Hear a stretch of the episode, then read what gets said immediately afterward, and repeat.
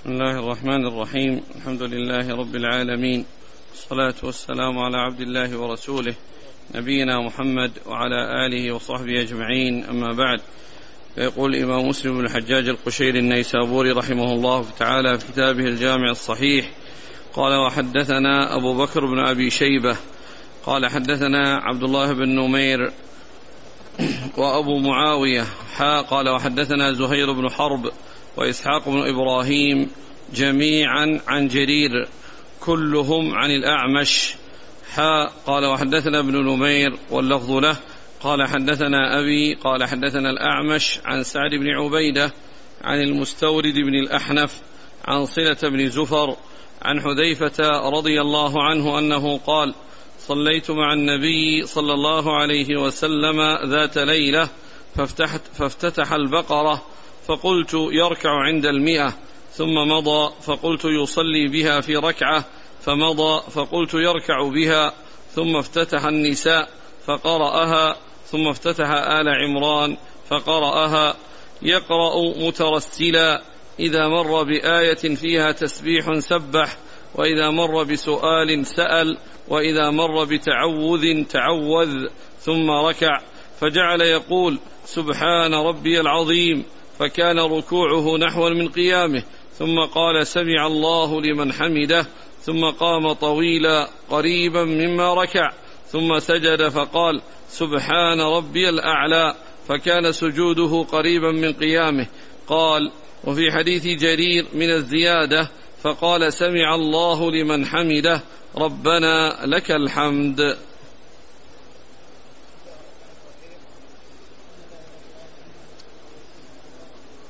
على عبده ورسوله نبينا محمد وعلى آله وأصحابه أجمعين أما بعد.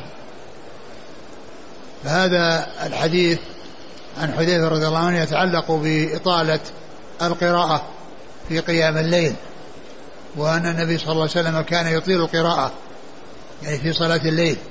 وقد أخبر رضي الله عنه بأنه صلى مع الرسول صلى الله عليه وسلم يعني في بعض الليالي أو في أحد الليالي صلى معه صلاة الليل فكان استفتح بالبقرة فظن أنه يقف يعني في أثنائها ثم بعد ذلك واصل حتى ظن أنه يعني ينتهي قبل أن يكملها ثم أكملها وبدأ بسورة النساء فأكملها ثم بدأ بسورة آل عمران فأكملها. وهذا يدل على على الإطالة لأن ثلاث سور ثلاث سور في مقدار خمسة أجزاء يعني أتى بها في في في ركعة واحدة. يعني هذا واضح الدلالة على أن على أن فيه إطالة. وكان يصف صلاته صلى الله عليه وسلم بأنه كان يقرأ مترسلا إذا مر بآية فيها يعني تسبيح سبح وإذا أراد مر بآية فيها يعني عذاب تعوذ و ثم إنه ركع وأطال الركوع وقال إنه قريب من القيام ثم رفع فأطال كذلك ثم سجد وأطال كذلك ثم رفع من السجدة الأولى ومثل ذلك ثم إنه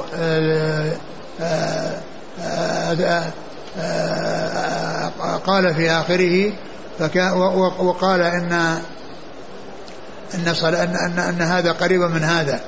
لكن كما هو معلوم جاء في بعض الروايات أن التطويل والطول إنما هو في القيام وفي التشهد الذي قبل السلام. فإن هذا يطول يطول الجلوس ويطول القيام.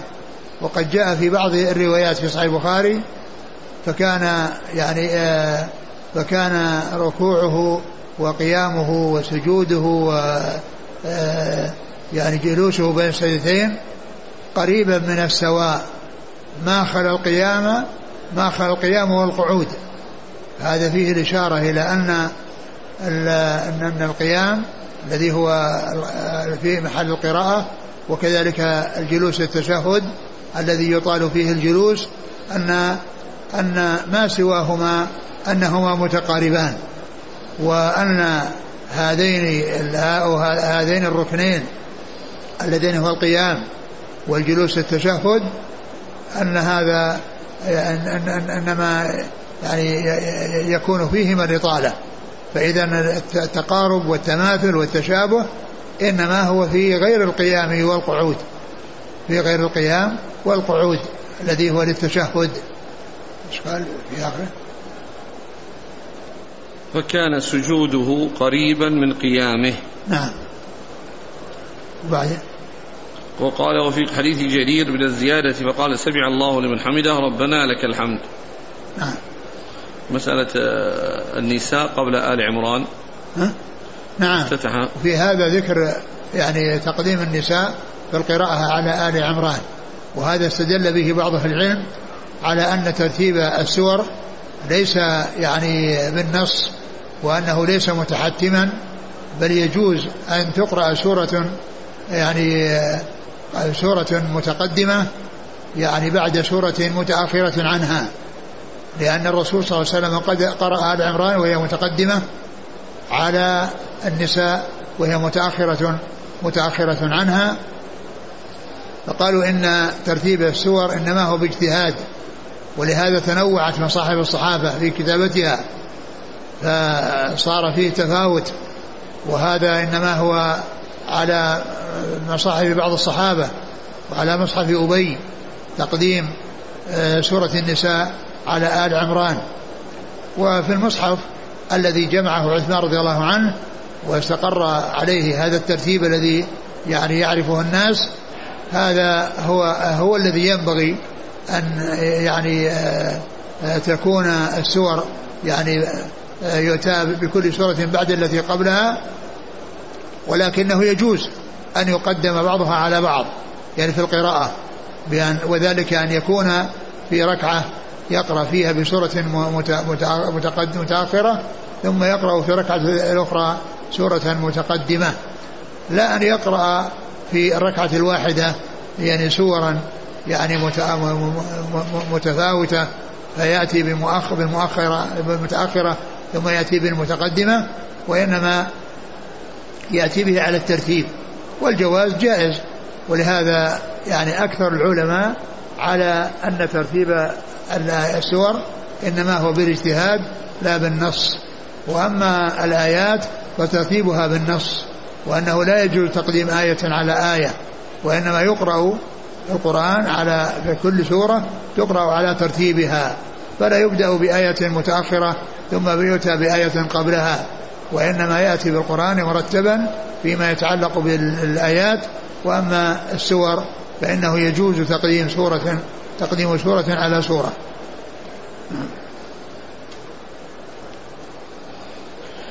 قال وحدثنا أبو بكر بن أبي شيبة عن عبد الله بن نمير وأبي معاوية. محمد بن خازم الضرير الكوفي. قال وحدثنا زهير بن حرب وإسحاق بن إبراهيم جميعا عن عن جرير. جرير بن عبد الحميد الضبي الكوفي. كلهم عن الأعمش. الأعمش سليمان بن مهران الكاهلي الكوفي. ها قال وحدثنا ابن نمير واللفظ له قال بن نمير محمد بن عبد الله بن نمير. يروي عن أبيه. عن الأعمش عن سعد بن عبيدة عن المستورد بن الأحنف عن صلة بن زفر عن حذيفة. وهذا فيه أربعة من التابعين يروي بعضهم عن بعض وأولهم الأعمش الذي هو من صغار التابعين وثلاثة بعده فوقه. يعني فهؤلاء أربعة يعني في إسناد واحد وكلهم من التابعين. نعم.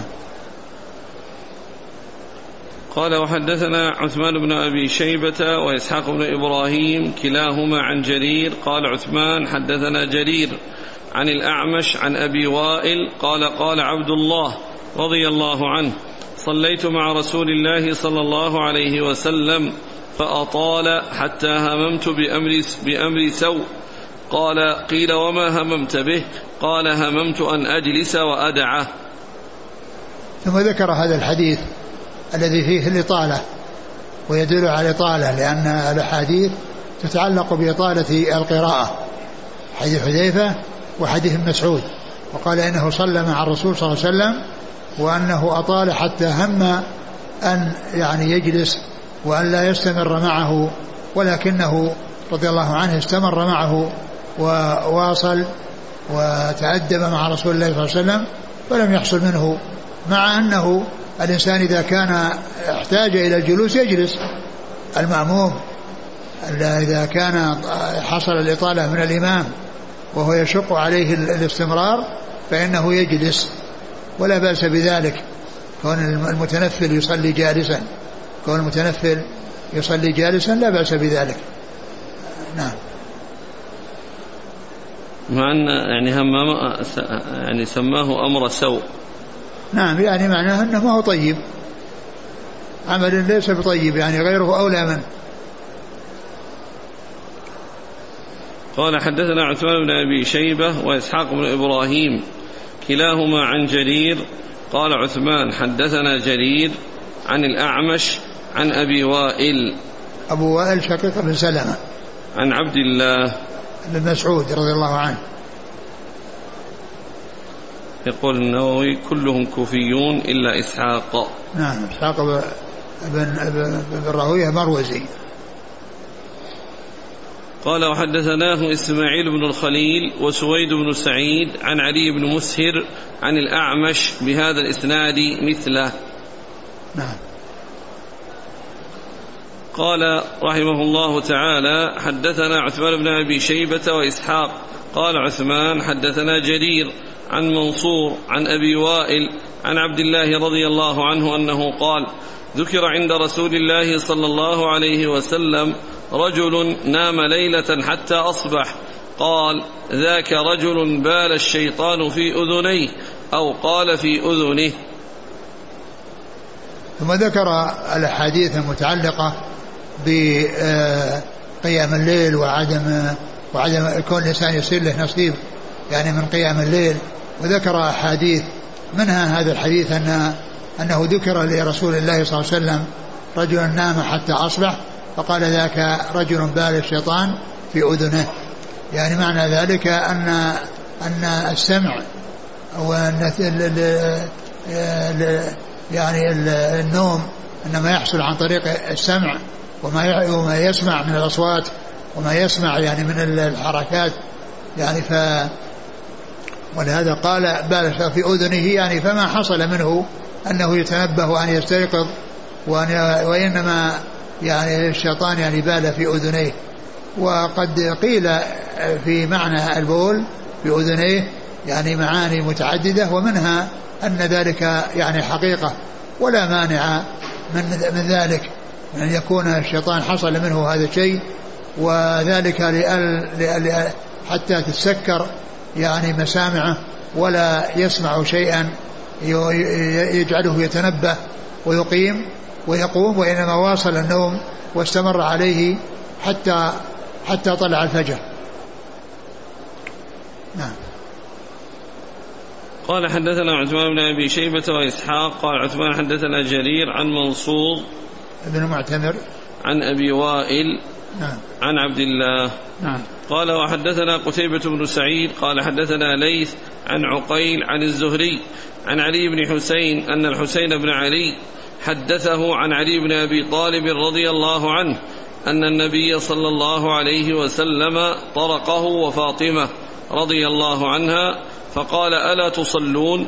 فقلت يا رسول الله إنما أنفسنا بيد الله فإذا شاء أن يبعثنا بعثنا. فانصرف رسول الله صلى الله عليه وسلم حين قلت له ذلك ثم سمعته وهو مدبر يضرب فخذه ويقول وكان الإنسان أكثر شيء جدلا. ثم ذكر هذا الحديث الذي فيه أن النبي صلى الله عليه وسلم طرق عليا وفاطمة ليلا وأتى إليهما وقال ألا تصلون؟ ألا تصلون؟ وهنا قوله ألا تصلون يخاطب الاثنين. وإطلاق الجمع على الاثنين سائق. إطلاق الجمع على الاثنين سائق. كما في قوله فقد سقت قلوبكما وهما قلبان. وكذلك قول الله عز وجل عن سليمان بن داود داود وسليمان إذ يحكمان في الحرث إذ نفشت فيه غنم القوم وكنا لحكمهم شاهدين. بحكمهم والضمير يرجع اللي هو الجمع هذا إلى داود وسليمان. عليهما الصلاة والسلام. وكذلك قول الله عز وجل فإن كان له إخوة فلأمه السدس. فإن الإخوة فإن الأم تحجب من الثلث إلى السدس بوجود بوجود عدد من الإخوة وأقل العدد اثنان وأقل الجمع اثنان. فأطلق على كل ما زاد على الواحد آه الذي يعني يكون به حجب الأم من الثلث إلى السدس يعني فيدخل فيه الاثنان و و وما زاد عليهما. الحاصل أن مثل هذه الصيغة أنها سائغة وجائزة وإطلاق الجمع على الاثنين يعني هذا أمر معروف. فقال ألا تصلون؟ يعني يرشدهم إلى أنهم يصلون من الليل. فقال علي رضي الله عنه إنما نفوسنا بيد الله عز وجل إذا شاء أن يبعثها يعني بعثها. يعني معناها أن أن الإنسان عندما ينام تقبض روحه وإذا شاء الله عز وجل أن تعود إليه في اليقظة فإنها تحصل في الوقت الذي شاء الله عز وجل. فالرسول صلى الله عليه وسلم ذهب وجعل يصدق بيده على فخذه ويقول وكان الإنسان أكثر شيء جدلا. وهذا الإسناد فيه ثلاثة من, من, من يعني من آل البيت يعني وهما وهما الحسين علي بن حسين وأبوه الحسين وجده علي بن أبي طالب رضي الله تعالى عنهما. وقد قال الحافظ بن حجر في هذا الإسناد إنه من أشرف الأسانيد يعني أن رجاله من, من, من, من الأشراف من أهل الشرف في النسب أن هذا من أشرف الأسانيد. علي بن الحسين وهو تابعي عن أبيه الحسين وهو صحابي صغير عن علي رضي الله تعالى عنه. أعيد الحديث. أعيد الإسلام قال حدثنا قتيبة بن سعيد عن ليث عن عقيل عن الزهري عن علي بن حسين أن الحسين بن علي حدثه عن علي بن أبي طالب رضي الله عنه أن النبي صلى الله عليه وسلم طرقه وفاطمة. فقال ألا تصلون؟ فقلت يا رسول الله إنما أنفسنا بيد الله فإذا شاء أن يبعثنا بعثنا. فانصرف رسول الله صلى الله عليه وسلم حين قلت له ذلك ثم سمعته وهو مدبر يضرب فخذه ويقول وكان الإنسان أكثر شيء جدلا. في الترجمة اللي ذكرها النووي لهذه الأحاديث؟ ما روي في من نام الليل أجمع حتى أصبح. هذا الترجمة؟ أي نعم. نعم. قال حدثنا قتيبة بن سعيد عن ليث. ليث بن سعد المصري. عن عقيل. بن خالد بن عقيل المصري. عن, عن الزهري. محمد بن مسلم بن عبد الله بن شهاب الزهري. عن علي بن حسين. نعم. هو زين العابدين. نعم. عن الحسين بن علي عن أبيه علي بن أبي طالب. نعم. قال حدثنا عمرو الناقد وزهير بن حرب قال عمرو حدثنا سفيان بن عيينة عن أبي الزناد عن الأعرج عن أبي هريرة رضي الله عنه يبلغ به النبي صلى الله عليه وسلم يعقد الشيطان على قافية رأس أحدكم ثلاث عقد إذا نام بكل عقدة يضرب عليك ليلا طويلا. فإذا استيقظ فذكر الله انحلت عقدة وإذا توضأ انحلت عنه عقدتان فإذا صلى انحلت العقد فأصبح نشيطا طيب النفس وإلا أصبح خبيث النفس كسلان. ثم ذكر هذا الحديث أن النبي صلى الله عليه وسلم قال أن الشيطان قال إن يعقد الشيطان يعقد على الشيطان على قافية أحدكم رأس أحدكم. ثلاث رأس عقد أحدكم. قافية مؤخر الرأس. يعني ثلاث عقد يعقد ثلاث عقد ويقول في كل واحد منها عليك ليل طويل يعني أن أمامك ليل طويل فأبقى في فراشك وأبقى في منامك ولا تقم بل استمر على ما أنت عليه. فإذا قام وذكر الله انحلت عقدة فإذا توضأ انحلت العقدة الثانية وإذا صلى انحلت العقدة الثالثة فأصبح طيب النفس يعني منشرح الصدر وإلا أصبح خبيث النفس النفس كسلان. نعم. قال حدثنا عمرو الناقد وزهير بن حرب قال عمرو حدثنا سفيان بن عيينة عن أبي الزناد. وهو عبد الله بن ذكوان. عن الأعرج. عبد الرحمن بن هرمز. عن أبي هريرة نعم. يبلغ به النبي. يبلغ به النبي صلى الله عليه وسلم. هذه من الصيغ التي ليست محددة الصيغة لأن الصيغ يعني سمعت رسول الله صلى الله عليه وسلم يقول كذا قال رسول الله صلى الله عليه وسلم كذا عن رسول الله صلى الله عليه وسلم قال كذا يعني آه، رأيت رسول الله يفعل كذا. فهنا يعني كلمة يبلغ يعني هي بمعنى الرفع. ولعل الذكر ذكرها أنه لم يتحقق الراوي من نفس الصيغة التي حصل بها البلوغ إلى الرسول صلى الله عليه وسلم. فأتى بعبارة محتملة تش تش تصلح لكل صيغة. تصلح لسمعت وتصلح لقال وتصلح لغيرها. نعم. أحسن الله إليك. لما سألت عن تبويب النووي. أه؟ سألت قبل قليل عن تبويب النووي. إيه تعلمون الشيخ علي آدم غير بعض التبويبات؟ لأن فيه بعض الأبواب عند النووي لا, لا تكون موافقة لبعض الأحاديث التي ذكرها. فالنووي بوب على هذه الأحاديث الثلاث. ما روي في من نام الليل أجمع حتى أصبح. نعم. الشيخ قال باب بيان كراهية أن ينام الرجل ليله كله لا يصلي فيه وبيان أن ذلك من أثر الشيطان.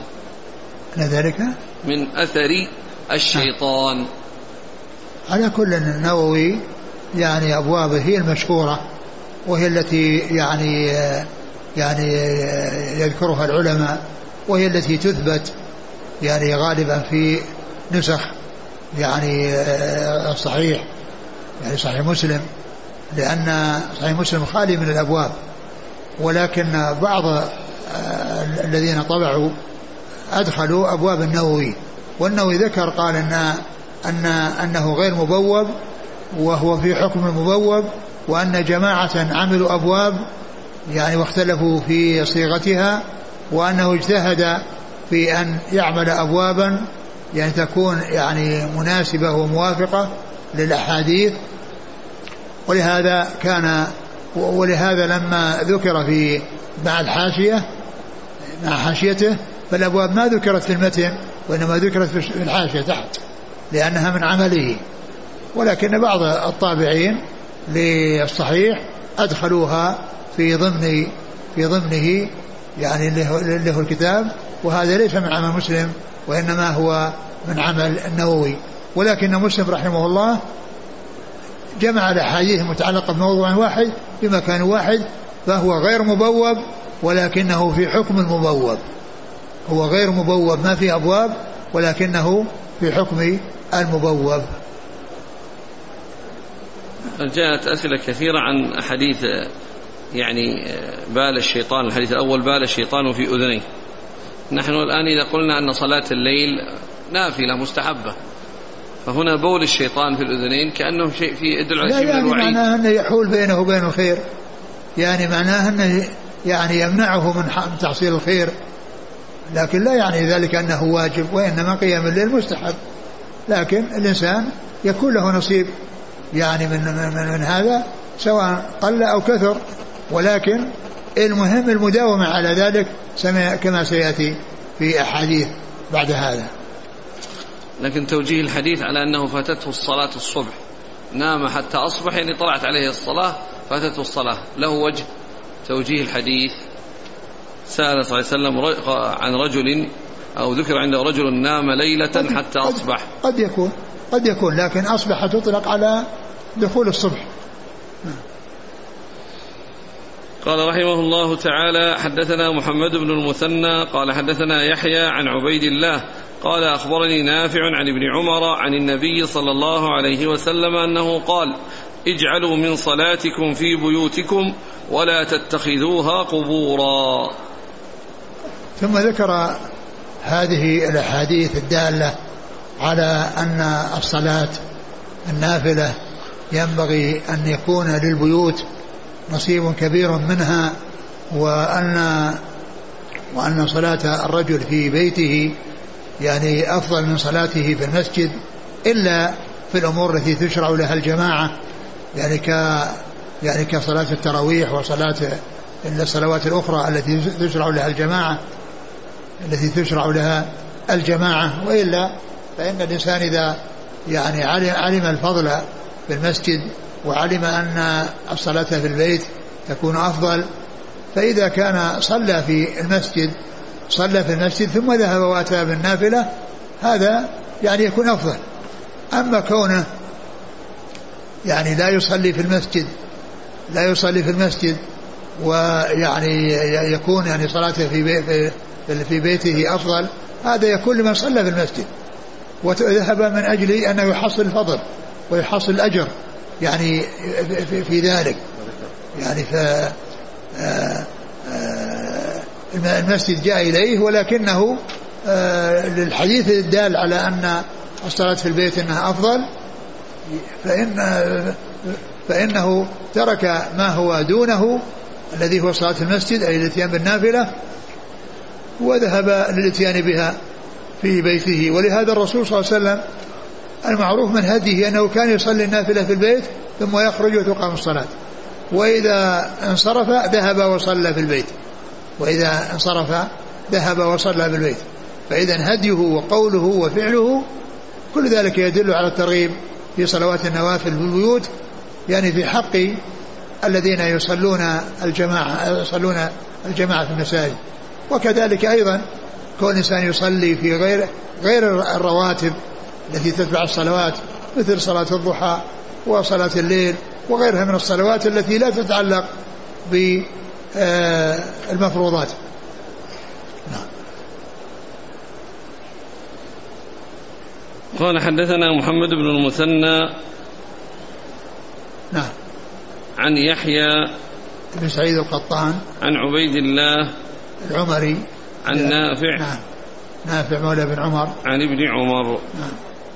قال وحدثنا ابن المثنى قال حدثنا عبد الوهاب قال أخبرنا أيوب عن نافع عن ابن عمر رضي الله عنهما عن النبي صلى الله عليه وسلم أنه قال صلوا في بيوتكم ولا تتخذوها قبورا.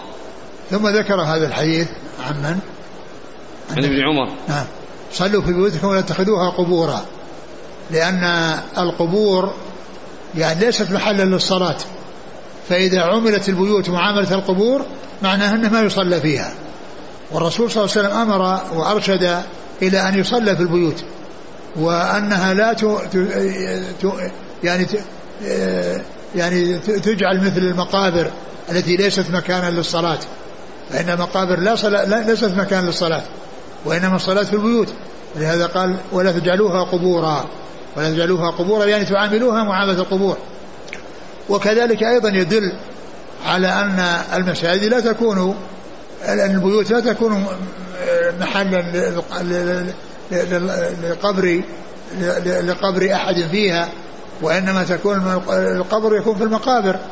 فإذا الحديث يدل على على أمرين على أن البيوت لا يقبر فيها وعلى أن أنها لا تعامل معاملة القابر بحيث لا يصلى فيها أي البيوت لأنه لا يصلى في المقابر فلا تعامل البيوت معاملة المقابر. والرسول عليه الصلاة والسلام ولهذا الواجب هو الدفن في المقابر ولا يجوز الدفن في البيوت. والدفن في البيوت من خصائصه صلى الله عليه وسلم. دفن البيوت من خصائصه لأنه صلى الله عليه وسلم جاء عنه أن الأنبياء يقبرون حيث يموتون ولما كان موته صلى الله عليه وسلم في بيت عائشة دفن في المكان الذي مات فيه. دفن في المكان الذي مات فيه. وكان يعني مات في بناء فدفن في ذلك البناء فلا يقاس غيره عليه. ولهذا قال الذهبي في سير علام النبلاء في ترجمة عبد الله بن لهيعة يعني أن أن الدفن في البيوت من خصائصه صلى الله عليه وسلم. الدفن في البيوت من خصائصه صلى الله عليه وسلم. قال حدثنا ابن المثنى عن عبد الوهاب بن عبد المجيد الثقفي عن أيوب بن أبي تميم السختياني. عن نافع عن ابن عمر. نعم. قال وحدثنا أبو بكر بن أبي شيبة وأبو كريب. قال حدثنا أبو معاوية عن الأعمش عن أبي سفيان عن جابر رضي الله عنه أنه قال قال رسول الله صلى الله عليه وسلم إذا قضى أحدكم الصلاة في مسجده فليجعل لبيته نصيبا من صلاته. فإن الله جاعل في بيته من صلاته خيرا. ثم ذكر هذا الحديث الذي يتعلق يدل على ما تقدم من أن الإنسان يصلي في في بيته وأنه إذا صلى في المسجد يعني لا يجعل يعني صلواته كلها في المسجد يعني فرائض ونوافل. يجوز الإتيان بالنوافل في المسجد ولكن الأولى والأفضل أن تكون في البيوت. لهذه الأحاديث ولهذا قال إذا قضى أحدكم صلاته في المسجد يعني فأنه يصلي في بيته يعني النوافل. وهذا يفيد بأن بأن كون الإنسان يحضر الجماعة ولكنه من أجل فضيلة صلاة النافلة في البيت يذهب إلى البيت ويصلي فيه كما كان ذلك كما هو فعل رسول الله صلى الله عليه وسلم. كما عرفنا أنه كان يصلي النافلة في البيت ثم يخرج تقام الصلاة وإذا انصرف من الصلاة ذهب إلى بيته وصلى النافلة فقد جاء هذا عنه قولا وفعلا صلوات الله وسلامه وبركاته عليه. قال حدثنا أبو بكر بن أبي شيبة وأبو كريب. محمد بن العلاء بن كريب. عن أبي معاوية عن الأعمش عن أبي سفيان. وهو طلحة بن نافع. عن جابر. نعم. قال حدثنا عبد الله بن براد الأشعري ومحمد بن العلاء.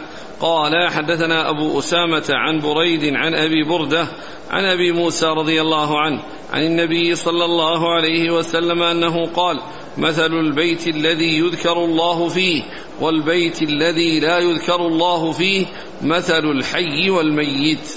ثم ذكر هذا الحديث عن أبي موسى الأشعري رضي الله عنه أن النبي صلى الله عليه وسلم ضرب مثلا البيت الذي يذكر الله فيه والذي لا يذكر بالحي والميت.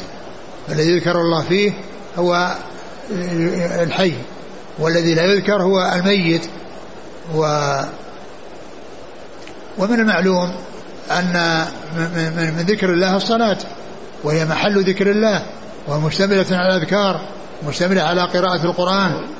ولا شك أن أن أن أن, أن, أن حصول يعني الاشتغال بالصلاة في البيوت وقراءة القرآن فيها وذكر الله عز وجل فإن هذا يجعلها عامرة بذكر الله بخلاف ما إذا كانت خلاف ذلك فإنها تكون خربة يعني في من حيث هذا المعنى و و و وشبهها الرسول صلى الله عليه وسلم إذا كانت يصلى فيها ويذكر الله فيها بالحي وإذا كانت بخلاف ذلك شبهها بالميت نعم. قال حدثنا عبد الله بن براد الأشعري نعم. ومحمد بن العلاء عن أبي أسامة حماد بن أسامة. عن بريد بن عبد الله بن أبي بردة. عن أبي بردة أبو بردة جده عن عن عن, عن أبيه أبي موسى. الحديث في رواية حفيد عن جد وابن عن أب. حفيد الذي هو بريد ابن عبد الله عن جده أبي بردة.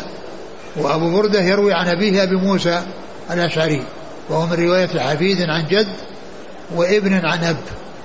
و آه، و يعني بريد يعني هذا يعني يروي كثيرا عن جده أبي بردة. نعم. قال حدثنا قتيبة بن سعيد قال حدثنا يعقوب وهو بن عبد الرحمن القاري عن سهيل عن أبيه عن أبي هريرة رضي الله عنه أن رسول الله صلى الله عليه وسلم قال لا تجعلوا بيوتكم مقابر إن الشيطان ينفر من البيت الذي تقرأ فيه سورة البقرة. ثم ذكر هذا الحديث قال لا تجعلوا بيوتكم مقابر إن الشيطان إن الشيطان ينفر. ينفر من البيت الذي تقرأ فيه سورة البقرة. وسواء قرأت بالصلاة أو بغير الصلاة لأن هذا من ذكر الله عز وجل وقراءة القرآن من ذكر الله سبحانه وتعالى. وإذا يعني جمع بين ذلك بكونها في الصلاة فكان خيرا على خير. وإلا فإنه لو حصل في القراءة بدون صلاة فإن الشيطان ينفر. من البيت الذي تقرأ فيه سورة البقرة سواء كانت في الصلاة أو في غير الصلاة. قال حدثنا قتيبة بن سعيد عن يعقوب وهو ابن عبد الرحمن القاري نعم. عن سهيل عن عن أبي صالح. عن أبيه. وأبوه صالح أبو أبو صالح هو سن سن هو آه، ذكوان. ذكوان السمان أو الزيات. عن أبي هريرة. نعم. قال وحدثنا محمد بن المثنى قال حدثنا محمد بن جعفر قال حدثنا عبد الله بن سعيد قال حدثنا سالم أبو النضر مولى عمر بن عبيد الله عن بسر بن سعيد عن زيد بن ثابت رضي الله عنه قال احتجر رسول الله صلى الله عليه وسلم حجيرة بخصفة أو حصير فخرج رسول الله صلى الله عليه وسلم يصلي فيها قال فتتبع إليه رجال وجاءوا يصلون بصلاته. قال ثم جاءوا ليلة فحضروا وأبطأ رسول الله صلى الله عليه وسلم عنهم. قال فلم يخرج إليهم فرفعوا أصواتهم وحصبوا الباب فخرج إليهم رسول الله صلى الله عليه وسلم مغضبا. فقال لهم رسول الله صلى الله عليه وسلم ما زال بكم صنيعكم حتى ظننت أنه سيكتب عليكم.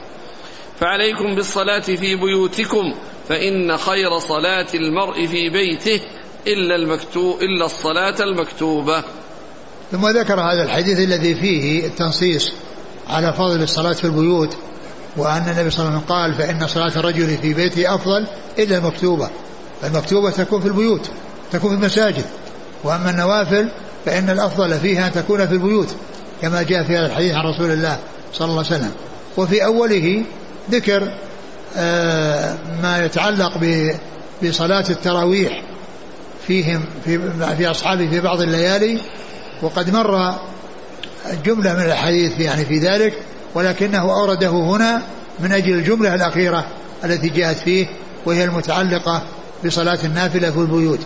وإلا فإن أوله قد جاء قبل ذلك في كونه صلى الله عليه وسلم آه، صلى بهم وقد احتجر آه، يعني مكانا في حصير فخرج وصلى فيه فصلى وراءه ناس ومن الليلة الثانية جاءوا ناس وأبلغ بعضهم بعضا وبعد ذلك كثروا حتى جاء في هذا الحديث أنهم حصبوا الباب يعني معناها أن حتى يسمع الرسول صلى الله عليه وسلم بوجودهم فخرج مغضبا وقال قال إنه يعني إنما فعل ذلك يعني خشية أن يفرض على الناس إيش قال في آخره؟ فخرج مغضبا. فقال لهم صلى الله عليه وسلم ما زال بكم صنيعكم حتى ظننت أنه سيكتب عليكم فعليكم بالصلاة في بيوتكم فإن خير صلاة المرء في بيته إلا الصلاة المكتوبة. يعني يعني الحديث ال- ال- الأول الحديث أن الرسول ترك أن يصلي بهم جماعة في رمضان في المسجد خشية أن يفرض على الناس فيشق عليهم. نعم. قال وحدثنا محمد بن المثنى عن محمد بن جعفر هو ملقب وندر عن عبد الله بن سعيد نعم. عن سالم أبي النضر مولى عمر بن عبيد الله نعم. عن بسر بن سعيد عن زيد بن ثابت. أحسن الله إليك. ما دام أن سياق الحديث في صلاة التراويح ثم قوله صلى الله عليه وسلم إن خير صلاة المرء في بيته إلا صلاة مكتوبة يستدل به البعض أن صلاة التراويح يعني في البيت أفضل لأن سبب الحديث جاء أنه صلى الله عليه وسلم ترك الصلاة ليالي لا هو كان يصلي في بيته. هو كان صلى الله عليه وسلم يصلي في بيته ولكنه فعل هذا الفعل يعني ليبين أن هذا سنة ولكنه خشي أن يفرض فتركه. فالتراويح تشرع لها الجماعة. التراويح تشرع لها الجماعة فإذا صلاتها في البيت أفضل في المسجد أفضل. تستثنى من قوله فإن خير صلاة المرء في بيته إلا المكتوبة.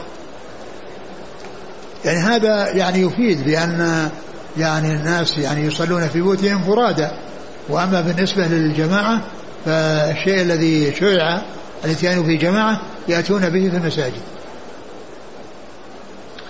قال وحدثني محمد بن حاتم قال حدثنا بهز قال حدثنا وهيب قال حدثنا موسى بن عقبة قال سمعت أبا النضر عن بسر بن سعيد عن زيد بن ثابت رضي الله عنه أن النبي صلى الله عليه وسلم اتخذ حجرة في المسجد من حصير فصلى رسول الله صلى الله عليه وسلم فيها ليالي حتى اجتمع إليه ناس فذكر نحوه وزاد فيه ولو كتب عليكم ما قمتم به. نعم. قال حدثني محمد بن حاتم عن بهز بن أسد عن وهيب بن خالد عن موسى بن عقبة عن أبي النضر عن بسر بن سعيد عن زيد بن ثابت. نعم. قال رحمه الله تعالى وحدثنا محمد بن المثنى قال حدثنا عبد الوهاب يعني الثقفي قال حدثنا عبيد الله عن سعيد بن أبي سعيد عن أبي سلمة عن عائشة رضي الله عنها أنها قالت كان لرسول الله صلى الله عليه وسلم حصير وكان يحجره من الليل فيصلي فيه فجعل الناس يصلون بصلاته ويبسطه بالنهار فثابوا ذات ليلة فقال يا أيها الناس عليكم من الأعمال ما تطيقون فإن الله لا يمل حتى تملوا وإن أحب الأعمال إلى الله ما دوم عليه وإن قل وكان آل محمد صلى الله عليه وسلم إذا عملوا عملا أثبتوه. أعيد الحديث؟ عن عائشة رضي الله عنها أنها قالت كان لرسول الله صلى الله عليه وسلم حصير وكان يحجره من الليل فيصلي فيه فجعل الناس يصلون بصلاته ويبسطه بالنهار. فثابوا ذات ليلة فقال يا أيها الناس عليكم من الأعمال ما تطيقون فإن الله لا يمل حتى تملوا وإن أحب الأعمال إلى الله ما دوم عليه وإن قل وهذا فيه آه، هذا الحديث تتعلق بالمداومة على العمل ولو كان قليلا وأن ذلك خير من الإكثار من العمل ثم الانقطاع عنه. فكون الإنسان ينشط في يعني آه، وقت معين ثم يهمل في أوقات هذا يعني ما ينبغي ولا يليق لأن قليلا تداوم عليه خير من كثير تنقطع عنه. قليل تداوم عليه خير من كثير تنقطع عنه. وذلك أن الإنسان إذا داوم على العبادة ولو كانت قليلة فإنه أي وقت يأتيه الأجل يوافيه وهو على عمل صالح. بخلاف الذي ينشط في بعض الأوقات ويهمل في أوقات فقد يأتيه الأجل وهو مهمل وغير يعني قائم بالعبادة. ولهذا يقول الله عز وجل يا أيها الذين اتقوا الله حق تقاته ولا تموتن إلا وأنتم مسلمون. يعني معنى ذلك دوموا على عبادة الله ودوموا على الإسلام حتى إذا جاءكم الموت يأتيكم وأنتم متصفون بهذا الوصف ومتصفون وعاملون بهذه الأعمال الصالحة. فإذا المداومة على الأعمال المطلوبة ولو كانت قليلة. ثم آه، الرسول صلى الله عليه وسلم أرشد بقوله عليكم العمل ما تطيقون. يعني آه، اعملوا الأعمال التي تطيقونها ولا تشقوا على أنفسكم وتكثروا من شيء ثم تنقطعون عنه. قال فإن الله لا يمل حتى تملوا. فإن الله لا يمل حتى تملوا. بعض العلماء قال إن هذا يدل على اتصاف الله بهذه الصفة وبعضهم قال إن هذا لا يدل على ذلك وأن المقصود وأنه لا يمل وإن مللتم. يعني لا وإن حصل منكم ملل فإنه لا يحصل منه الملل. والمقصود من ذلك هو أن الإنسان يداوم على عمل صالح ولو كان قليلا بأن يكون مثلا في الصيام يصوم ثلاثة أيام من كل شهر. ثلاثة أيام من كل شهر. يعني وهذا شيء قليل. وصيامها كصيام الدهر. وصيامها كصيام الدهر. وكذلك أيضا كونه يصلي يعني من الليل يعني شيء قليل يعني آه، آه، خمس ركعات أو آه، ثلاث ثلاث ركعات يعني يداوم يداوم عليها ولا ينقطع عنها خير من كونه يأتي بركعات كثيرة في ليلة ثم يهمل في الليالي الأخرى. قال وحدثنا محمد بن المثنى عن عبد الوهاب يعني الثقفي عن عبيد الله العمري. عن سعيد بن أبي سعيد عن أبي سلمة عن عائشة. نعم. وكان آل محمد صلى الله عليه وسلم إذا عملوا عملا أثبتوه. وكان آل محمد يعني مقصود خواصه وأزواجه وقرابته يعني هذا شأنهم أنهم إذا عملوا عملا أثبتوه. يعني إذا يعني عملوا عبادة وحصلوا عبادة داوموا عليها واستمروا عليها. وسيأتي حديث فيه يعني ما ينص نص على أن عائشة يحصل منها هذا الشيء. حديث سيأتي فيه ذكر عائشة وأنها كانت إذا عملت عملا داومت عليه أو استمرت عليه. فهذا يبين أو هذا مثال من الأمثلة التي فيها أن آل محمد إذا عملوا شيئا داوموا عليه. يعني آله يعني أزواجه وخواص أهل بيته. نعم. قال حدثنا محمد بن المثنى قال حدثنا محمد بن جعفر قال حدثنا شعبة عن سعد بن إبراهيم أنه سمع أبا سلمة يحدث عن عائشة رضي الله عنها أن رسول الله صلى الله عليه وسلم سئل أي العمل أحب إلى الله؟ قال أدومه وإن قل. ثم ذكر هذا الحديث الذي فيه فضل العمل القليل وأنه أحب إلى الله. قال أحب العمل سئل عن أحب العمل الله قال أدومه وإن قل. يعني الذي يداوم عليه ولو كان قليلا هذا هو الأحب إلى الله. وهو أحب من القليل الذي الكثير الذي يفعل في يوم والإهمال الذي يكون في أيام. والإهمال الذي يكون في أيام. أحب العمل إلى الله عز وجل ما داوم عليه صاحبه وإن قل. نعم. في الترجمة التي ذكرها النووي لهذا وشيء فضيلة العمل الدائم من قيام الليل وغيره. النووي. نعم. أي ترجمته؟ نعم. آه. فضيلة العمل الدائم نعم من قيام الليل وغيره. نعم قال حدثنا محمد بن المثنى عن محمد بن جعفر عن شعبة عن سعد بن إبراهيم عن أبي سلمة نعم عن عائشة.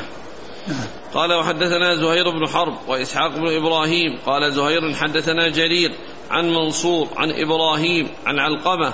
قال سألت أم المؤمنين عائشة رضي الله عنها.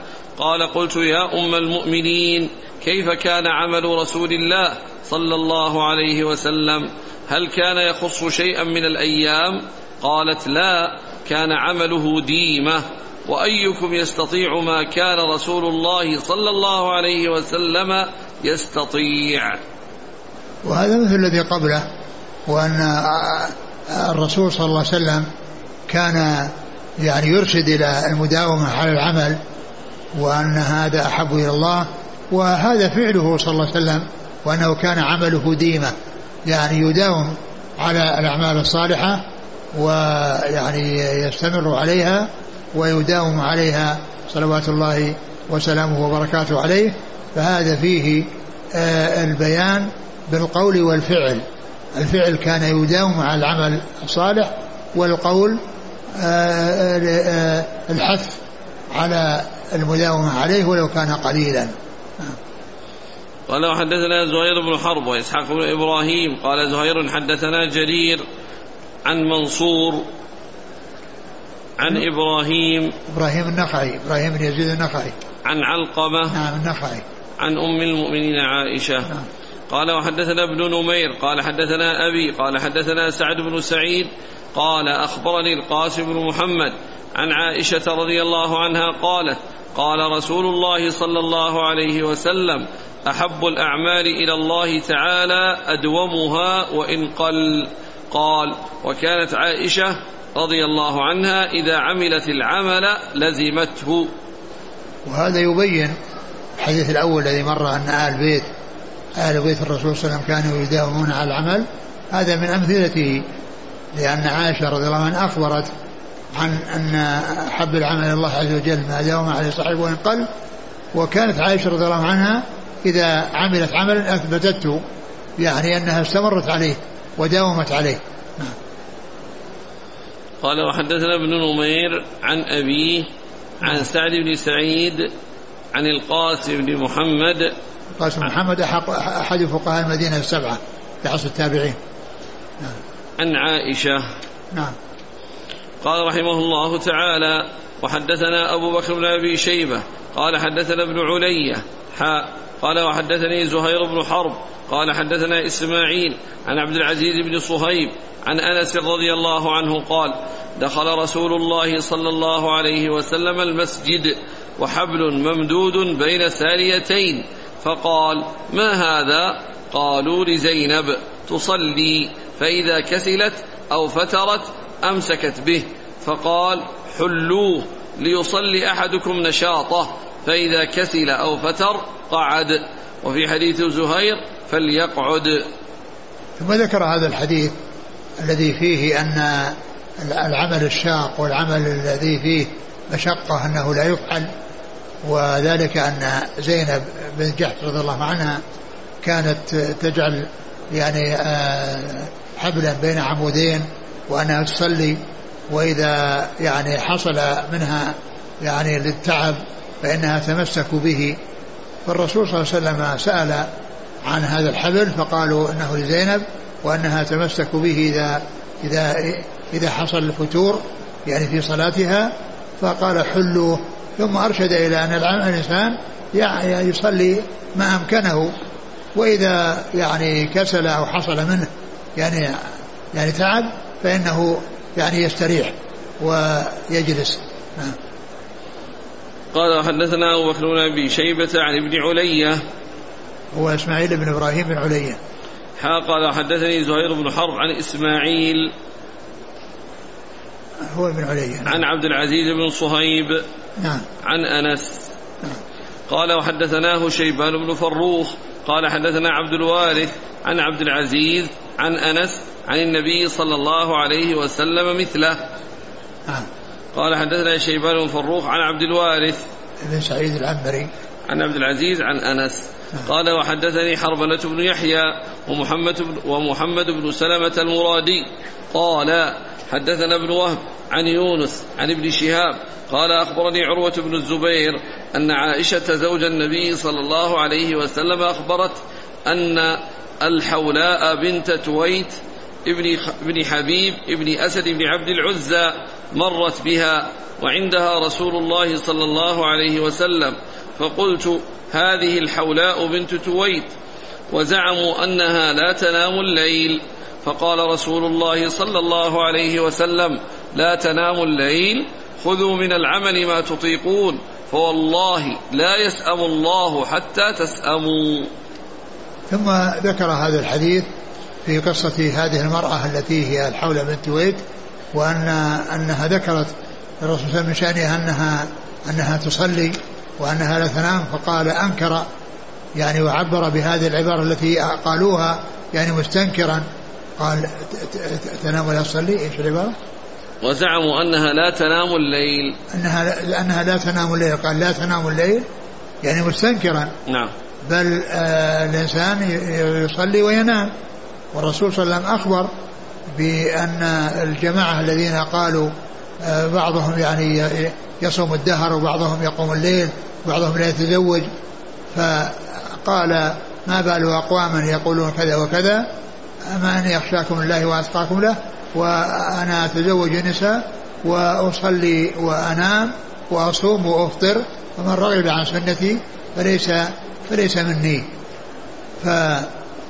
فالعمل الشاق والعمل الذي يعود بالمضرة على الإنسان وقد يؤدي به إلى يعني الترك أو يؤدي به إلى التقصير يعني في المستقبل يعني لا يفعل الإنسان وإنما يفعل شيئا آه، يقدر على الاستمرار عليه.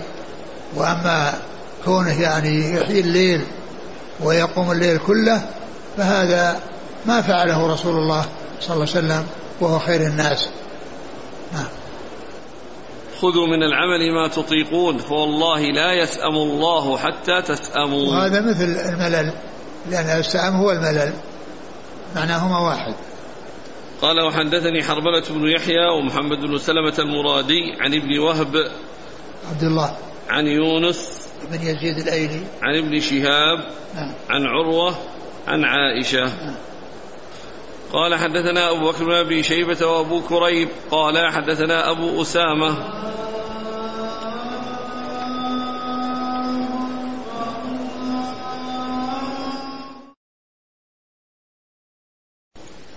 قال حدثنا أبو بكر بن أبي شيبة وأبو كريب قال حدثنا أبو أسامة عن هشام بن عروة حا قال وحدثني زهير بن حرب واللفظ له قال حدثنا يحيى بن سعيد عن هشام قال أخبرني أبي عن عائشة رضي الله عنها أنها قالت دخل علي رسول الله صلى الله عليه وسلم وعندي امرأة فقال من هذه؟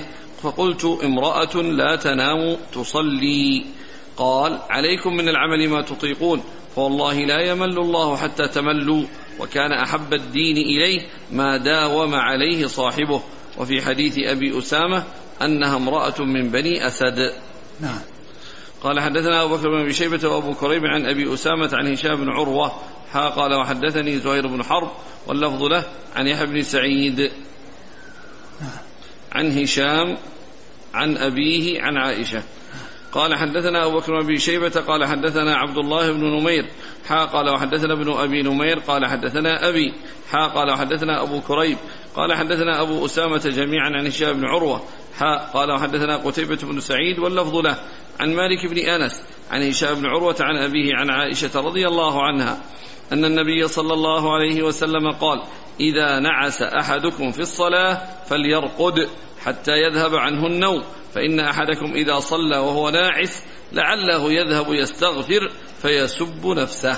ثم ذكر هذا الحديث المتعلق بأن الإنسان عندما يصلي من الليل ثم يعني يشعر بالنعاس فإنه يعني يرقد ويأخذ حظه من النوم ولا يستمر في الصلاة وهو على هذه الهيئة فإنه قد يحصل منه أنه بدل ما يستغفر الله عز وجل أنه يسب نفسه أو يدعو على نفسه. قال وحدثنا أبو قال حدثنا أبو بكر بن شيبة عن عبد الله بن نمير حا قال حدثنا ابن نمير عن أبيه قال حا وحدثنا أبو كريب عن أبي أسامة جميعا عن هشام بن عروة قال حا وحدثنا قتيبة بن سعيد واللفظ له عن مالك بن أنس عن هشام بن عروة عن أبيه عن عائشة قال وحدثنا محمد بن رافع قال حدثنا عبد الرزاق قال حدثنا معمر عن همام بن منبه قال هذا ما حدثنا أبو هريرة رضي الله عنه عن محمد رسول الله صلى الله عليه وسلم فذكر أحاديث منها وقال رسول الله صلى الله عليه وسلم إذا قام أحدكم من الليل فاستعجم القرآن على لسانه فلم يدري ما يقول فليضطجع. ثم ذكر هذا الحديث الذي فيه أنه إذا كان قام من الليل فاستعجم القرآن على لسانه يعني معناها أنه يصير به نوم يصير به نعاس فيستعجم القرآن على لسانه فلا يعني ينطق به كما ينبغي. وبسبب آه، النعاس فإنه يرقد أو يضطجع يعني حتى يأخذ حظه من النوم فهو مثل الذي قبله.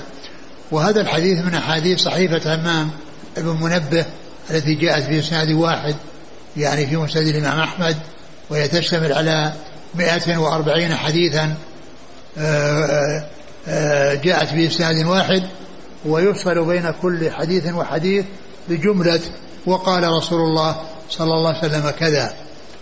فإذا آه، هذا حديث في مسند أبي هريرة من مسند الإمام أحمد اشتمل على 140 حديثا تقريبا وكلها بهذا الإسناد. وهذه وهذه الأحاديث كلها صحيحة اللي جاءت في المسند. والبخاري رحمه الله انتقى منها أحاديث ومسلم انتقى أحاديث واتفقا جميعا على أحاديث منها وترك أحاديث.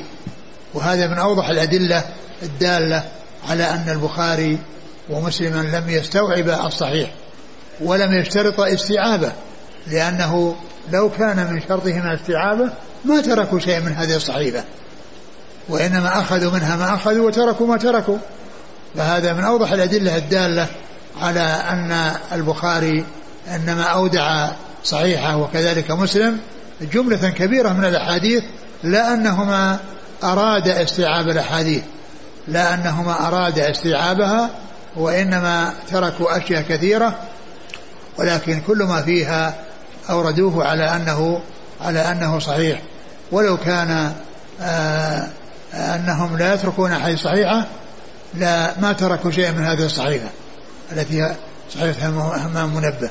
والإمام مسلم رحمه الله له طريقة حسنة يعني في في في, في الرواية منها فإنه يذكر الإسناد إلى إلى آخره ثم يقول هذا ما حدثنا به أبو هريرة عن محمد رسول الله صلى الله عليه وسلم فذكر أحاديث منها وقال رسول الله صلى الله عليه وسلم. بخلاف غيره مثل البخاري فإنه يسوق الإسناد ثم يأتي بأي جملة من من الحديث مركبة على الإسناد. وأول الحديث أول الصحيفة نحن الآخرون الأولون يوم القيامة. هذا أول, أول حديث في الصحيفة. هذا أول حديث أول حديث في الصحيفة. فكان يعني البخاري رحمه الله يأتي بأي حديث من الصحيفة بعد مركبا على هذا الإسناد. أما مسلم فيأتي بعبارة تفيد بأنه تقدمه أحاديث وأن هذا منها. نعم. قال حدثنا محمد بن رافع عن عبد الرزاق ابن همام عن معمر. والمسلم رحمه الله يروي أحاديث الصحيحة كلها بهذا الإسناد عن محمد بن رافع عن عبد الرزاق عن معمر عن همام عن أبي هريرة. كلها تأتي بهذا الإسناد. باب فضائل القرآن وما يتعلق به. والله تعالى أعلم وصلى الله وسلم وبارك على عبده ورسوله نبينا محمد وعلى آله وأصحابه أجمعين. جزاكم الله خيرا وبارك الله فيكم. ألهمكم الله الصواب ووفقكم للحق. شفاكم الله وعافاكم. ونفعنا الله بما سمعنا وغفر الله لنا ولكم وللمسلمين أجمعين. آمين آمين. عندما مر الحديث عن قراءة سورة البقرة كثرت الأسئلة. من ضمن الأسئلة أن هذه السو... أن الآن الناس يفتحون المذياع أو المسجل. هل يغني هذا؟ لا ما يغني عن هذا. وإنما المقصود القراءة. وأما فتح المسجل يعني فهذا يعني آه، لا يقال إنه قرئ فيه القرآن وإنما فتح فيه التسجيل وقد يتحدثون وقد يتكلمون. والقرآن يسمع يعني من هذا المسجل فلا يكتفى بذلك ولا يعني تترك القراءة من أجل ذلك وأنه يكفي أنه يعني يفتح المسجل ويعني يكون قراءة القرآن عن طريق المسجل وإنما تكون عن طريق التلاوة من أهل البيت أو من بعض أهل البيت. كذلك من الأسئلة أحسن الله إليك. هل يمكن أن تكون يعني في مجالس متفرقة أو لابد تقرأ كاملة في مجلس واحد؟ لا يمكن أن تكون مجالس متفرقة. يمكن ليس بلازم أن تكون في مجلس واحد. وكذلك يقول أن ممكن أن يتقاسمها أهل البيت. أحد يقرأ مثلا الجزء الأول والله الذي ينبغي الذي ينبغي أن كل واحد يقرأ. ولا يتقاسمون يعني السورة وإنما كل واحد يقرأ ما أمكنه. آخر يقول يعني إنسان سكن بيتا جديدا فقرأ هذه السورة عند نزول البيت هل هذا يكفي؟ أم آه يتكرر بين فترة وفترة؟ لا الاستمرار الاستمرار على قراءتها والإكثار من قراءتها مطلوب ما هو بس مرة واحدة في العمر وانتهى آه، أحسن الله إليك. من ضمن الأسئلة لما مر بنا. كان صلى الله عليه وسلم إذا مر به آية التسبيح سبح.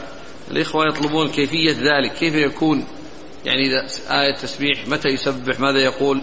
آية سؤال يسأل تعوذ يستعيذ. أعوذ بالله أعوذ بالله من النار. ما أسألك من فضلك. سبحان سبحان الله. هل يمكن أن يطبق هذا في صلاة التراويح؟ والإنسان مأموم أو إمام. يعني إذا مر بآية يقف الإمام والله هذه صلاة الليل. أقول هذه بصلاة الليل لكن ما ما نعلم أن أن أن الإمام يقف ويقول هذا الشيء. وإنما يعني عندما كان يصلي الإنسان يصلي من الليل يقول هذا الكلام. لكن بالنسبة لصلاة التراويح والإنسان يقرأ وإذا وقف عند هذا وقف ما ما أعلم يعني شيئا يعني يدل على هذا. جزاكم الله خيرا.